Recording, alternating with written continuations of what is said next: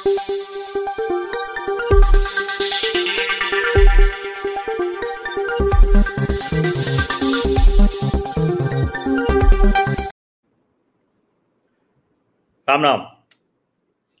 भारत में G twenty देशों का सम्मेलन आज से शुरू हो गया है।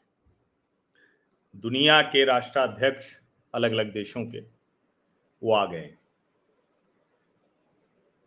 इसमें चीन नहीं आ रहा है और रूस के राष्ट्रपति नहीं आ रहे अब जब मैं कह रहा हूँ चीन नहीं आ रहा है तो इसका मतलब ये थोड़ी ना है कि चीन पार्टिसिपेट नहीं कर रहा। वो सहभागी हो रहा है, लेकिन जो बाइडेन से लेकर मैक्रॉन से लेकर किशीदा से लेकर, हर प्रमुख देश के देश के राष्ट्राध्यक्ष आ रहे हैं। लेकिन जिस चीन में शी जिनपिंग से शुरू होकर पूरी कहानी शी जिनपिंग पर खत्म हो जाती है एक डिक्टेटर कंट्री है, तानाशाह देश है। और उसको कमाल की बात यह है कि वो वन पार्टी डेमोक्रेसी कहते हैं। उस तानाशाह देश के तथा कथित वन पार्टी डेमोक्रेसी वाले देश के जो राष्ट्राध्यक्ष हैं, जो दरअसल देश भी नहीं है चाइनीज़ कम्युनिस्ट पार्टी देश के लोग तो वहाँ बड़ा पीड़ित हैं। वो शी जिनपिंग नहीं आ रहे और उन्होंने अपने प्रधानमंत्री को भेज दिया है। अब भारत में कई लोग इसको कह रहे हैं, कह रहे जी ट्वेंटी समिट ये तो गड़बड़ हो गया।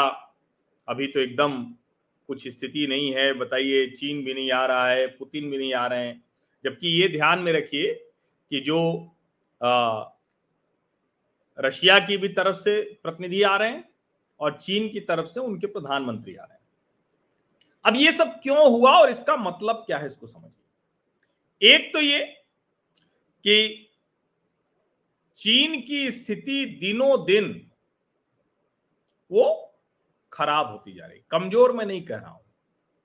क्योंकि देखिए, अभी भी वो शक्ति संपन्न है, उसकी सेनाएँ बहुत ताकतवर हैं, उसके पास तकनीक बहुत ज़्यादा है, दुनिया की बड़ी अर्थव्यवस्था है। भारत से करीब करीब छह गुना बड़ी अर्थव्यवस्था है। हम 3.5 ट्रिलियन है, वो 18-19 ट्रिलियन डॉलर की इकोनॉमी है। लेकिन जब मैं कह रहा हूँ कि उसकी स्थिति खराब हो रही है तो उसको यूँ समझिए कि अभी जोहान्सबर्ग में जो ब्रिक्स समिट हुआ, उसमें प्रधानमंत्री नरेंद्र मोदी ने, भारतीय प्रतिनिधिमंडल ने चीन के साथ द्विपक्षीय वार्ता करने से इनकार कर दिया। वजह क्या थी? कि भाई, जब तक आप अपने जो परमानेंट बेसेज हैं आर्मी के, मिलिट्री के, वहाँ नहीं जाते, तब तक कुछ नहीं हो सकता। तब तक कोई और बातचीत हो नहीं सकती।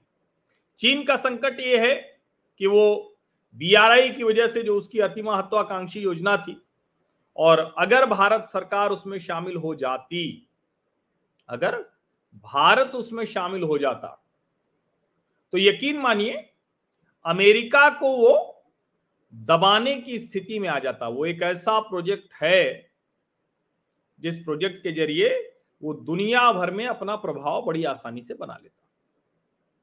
लेकिन उसने गड़बड़ कर दी, उसने पुराना वाला भारत समझ लिया और उसने सोचा था कि दबाव बनाकर हम कर लेंगे।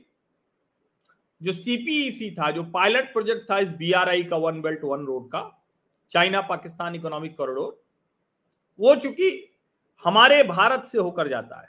अब जब हमारे भारत कह रहे हैं तो राहुल गांधी कुछ भी कह सकते हैं, लेकिन ये वो भारत जो कब्जा कर रखा है पाकिस्तान ने, अवैध कब्जा। उस भारत और साफ़ साफ़ भारत ने कहा कि ये नहीं हो सकता, इस परियोजना को हम मंजूरी दे नहीं सकते। लेकिन चीन नहीं माना।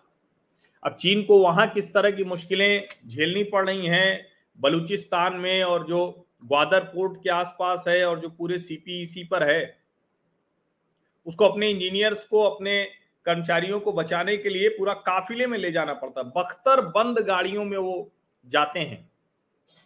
और फिर भी जो बलोच विद्रोही हैं, वो मानते नहीं, वो मार देते हैं। इतने के बावजूद मार दे रहे हैं। तो वो चीन की एक अलग मुश्किल है, वो मतलब जानकारी के लिए। दूसरा क्या है? अब उस जो बीआरआई था, उसमें जो दुनिया के देश थे, जो जहाँ जहाँ से गुजर रहा था, वो सब अब धीरे धीरे डेट ट्रैप में फंसते जा रहे हैं। कर्ज उनके ऊपर बढ़ता जा रहा है। चीन की ये पूरी परियोजना अनवायबल होती जा रही और उसमें भारत लगातार दबाव बना रहा है। पहली बार आसियान समिट में प्रधानमंत्री नरेंद्र मोदी ने कहा कि साउथ चाइना सी में शांति हम सब के हित में। भारत भी कह रहा है कि हमारे लिए, हमारा भी हक है, हमारे भी हित उससे जुड़े हुए। अब क्यों नहीं आए चीनी राष्ट्रपति? क्या मुँह दिखाने आते हो? उन्होंने भारत पर दबाव बनाने के लिए एक नक्शा जारी कर दिया था, जो चाइनीज़ स्टैंडर्ड मैप के नाम से जाना जाता है। वो समय समय पर जारी करते हैं। उनको लगा था कि ब्रिक्स समिट के समय हम जारी कर देंगे और एक दबाव बन जाएगा। भारत की सरकार कहेगी कि अरे नहीं, चीन से थोड़ा रिश्ते अच्छे रखने हैं। चीन किसी भी तरह हमारे समिट में शामिल हो। तो भारत, जो एल का मसला है, उस पर भी थोड़ा पीछे हट जाएगी, जैसे पहले की भारत की सरकारें मान जाती रही। लेकिन नरेंद्र मोदी मानने को तैयार नहीं। और उन्होंने कहा कि जहाँ जो सेनाएँ हैं परमानेंट बेसिस में जाएँ। उन्होंने ब्रिक्स समिट के बाद अपना रुख और कड़ा किया और जो आसियान समिट में वो गए, सोचिए सिर्फ़ 12-14 घंटे के लिए गए, वहाँ तो फिर भी पाँच छह घंटे ही रहे। यहाँ से गए, वहाँ मुँह अंधेरे, तीन बजे पहुँचे उस समय भी उनका भव्य, शानदार स्वागत हुआ। उसके बाद वो गए, उस समिट में रहे समिट में बोला और शाम को फिर लौट कर चले आए।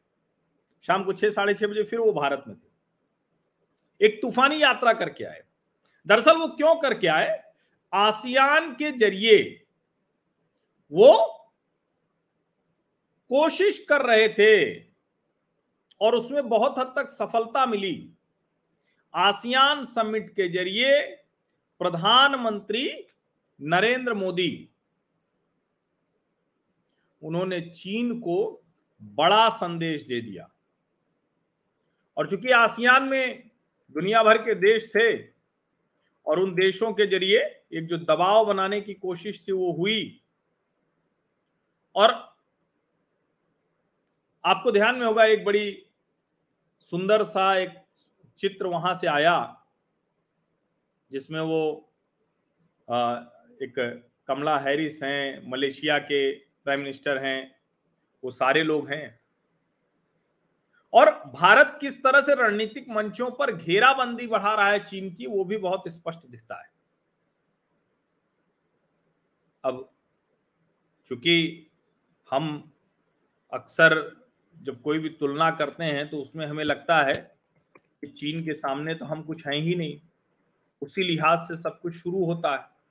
और हमारे देश के जो विश्लेषक जी लोग हैं, वो भी उसी तरह से बताने का प्रयास करते हैं। उसको वो उसी तरह से बताने का प्रयास करते हैं। कई बार तो यूँ लगता है कि वो भारत के पक्ष से बोल रहे हैं, या जिस तरह से बोल रहे हैं हमारे नेताजी लोग और हमारे विश्लेषक जी लोग, कि वो किसका? चीन का पक्ष ले रहे हैं। ये कई बार लगता है ऐसे अब जब ऐसा लगता है तो कहा जाता है ना कि कुछ तो होगा ना, तभी तो ऐसे ही थोड़ी ना, बिना आग के धुआँ थोड़ी ना होता है। ये वो आसियान की, जो बीसवां आसियान भारत समिट है, उसका इंडोनेशिया में हुआ। एक मुस्लिम देश है, पचासी प्रतिशत से ज़्यादा मुस्लिम है। वहाँ भव्य स्वागत हुआ। मुस्लिम लड़कियाँ वीलब मोदी कह रही हैं वहाँ रात को जन्माष्टमी था तो वहाँ कुछ लोग थे जो भारतीय रहे होंगे तो वो कृष्ण जन्माष्टमी भी मना रहे हैं, जय कन्हैया लाल की कर रहे हैं। इस सब में चीन आउट है। ये ज़रूर होता है कि नेपाल में चीन के विरुद्ध बयान देने पर नेपाली कांग्रेस के एक मंत्री पर हमला हो जाता है। ये हो रहा है। श्रीलंका में दबाव बनाने की कोशिश है। और जो स्टैंडर्ड मैप है उस पर भारत ने तो बहुत कड़ाई से अपना पक्ष रखा ही। थोड़ा देर से, लेकिन जापान ने बड़ी तीखी प्रतिक्रिया दी है। बहुत तीखी प्रतिक्रिया दी है। और जापान के जो चीफ कैबिनेट सेक्रेटरी हैं, उन्होंने जो सिंकाकू आइलैंड है उसका उस पर कहा है कि the island are unquestionably an inherent part of Japan's territory in terms of both history and international law, according to Japan ये वहाँ का जो पब्लिक ब्रॉडकास्टर ना एनएचके वर्ल्ड उस पर यह खबर चली। तो जो भारत में कई बार लगता है ना कि वो भारत को दबा रहा है, भारत के साथ चीन का ये व्यवहार है, और जब जापान ने उस पर यह तीखी प्रतिक्रिया दी है तो भारत के साथ साथ America, Philippines Malaysia, Vietnam, Taiwan और अब जापान। ये सारे देश कह चुके हैं कि ये जो नक्शा आप जारी कर देते हो ना, इसका कोई मतलब नहीं है। इंडोनेशिया ने कहा कंप्लाई विद अनक्लॉज और ताइवान कह रहा है can't change our country's existence Nepal ने भी कहा कि 2020 मैप का रिस्पेक्ट करो, सम्मान करो। पूरी दुनिया चीन के इस हथकंडों से, इन हथकंडों से परेशान रही है और अब उस पर बड़ी तीखी प्रतिक्रिया करती है। भारत ने तो तीखी प्रतिक्रिया दी ही थी। डॉक्टर एस जयशंकर ने कहा कि it is an old habit of China to stake claim on territories that do not belong to them He dismissed Beijing's absurd claims and said, putting out a map does not mean anything. China has put out maps with territories that are not theirs. It is an old habit. Just by putting out maps that with parts of India, this does not change in anything. Our government is very clear about what our territories are making absurd claims does not make the other people's territory yours तो जो नहीं आए चीनी राष्ट्रपति यहां उसके पीछे सबसे बड़ी वजह यह है कि जो इंटरनेशनल लॉज हैं, जो चीज़ें हैं, भारत की प्रतिष्ठा में भारत के उसमें कोई कमी नहीं आ रही। चीन को एक बात और पता है कि चाहे वो अमेरिका हो, चाहे वो फ्रांस हो, वो दो के दोनों भारत को अभी बढ़ावा दे रहे हैं अपने अपने हितों के लिहाज से। अमेरिका चाहता है कि भारत लीडरशिप रोल में रहे, क्योंकि तभी चाइना को थोड़ा कंटेन किया जा पाएगा। फ्रांस तो ऑल वेदर अलाई है ही है। रशिया चीन का साथी है, बहुत पक्का वाला साथी है। लेकिन रशिया के भारत के साथ जो हित जुड़ते हैं और रशिया को भारत जिस तरह से समर्थन अभी की स्थितियों में करता है यूक्रेन युद्ध के समय, वो कह रहा है युद्ध का युग नहीं है भारत। लेकिन जिस तरह का समर्थन करता है, उसकी ज़रूरत बहुत ज़्यादा है। रशिया के साथ जिस तरह की वेपन्स और एनर्जी डील्स की हैं भारत ने तो कुल मिलाकर अगर कहें तो एक बैलेंसिंग इक्वेशन के लिहाज से भारत के साथ रशिया खड़ा रहता है। अमेरिका खड़ा है, फ्रांस खड़ा है।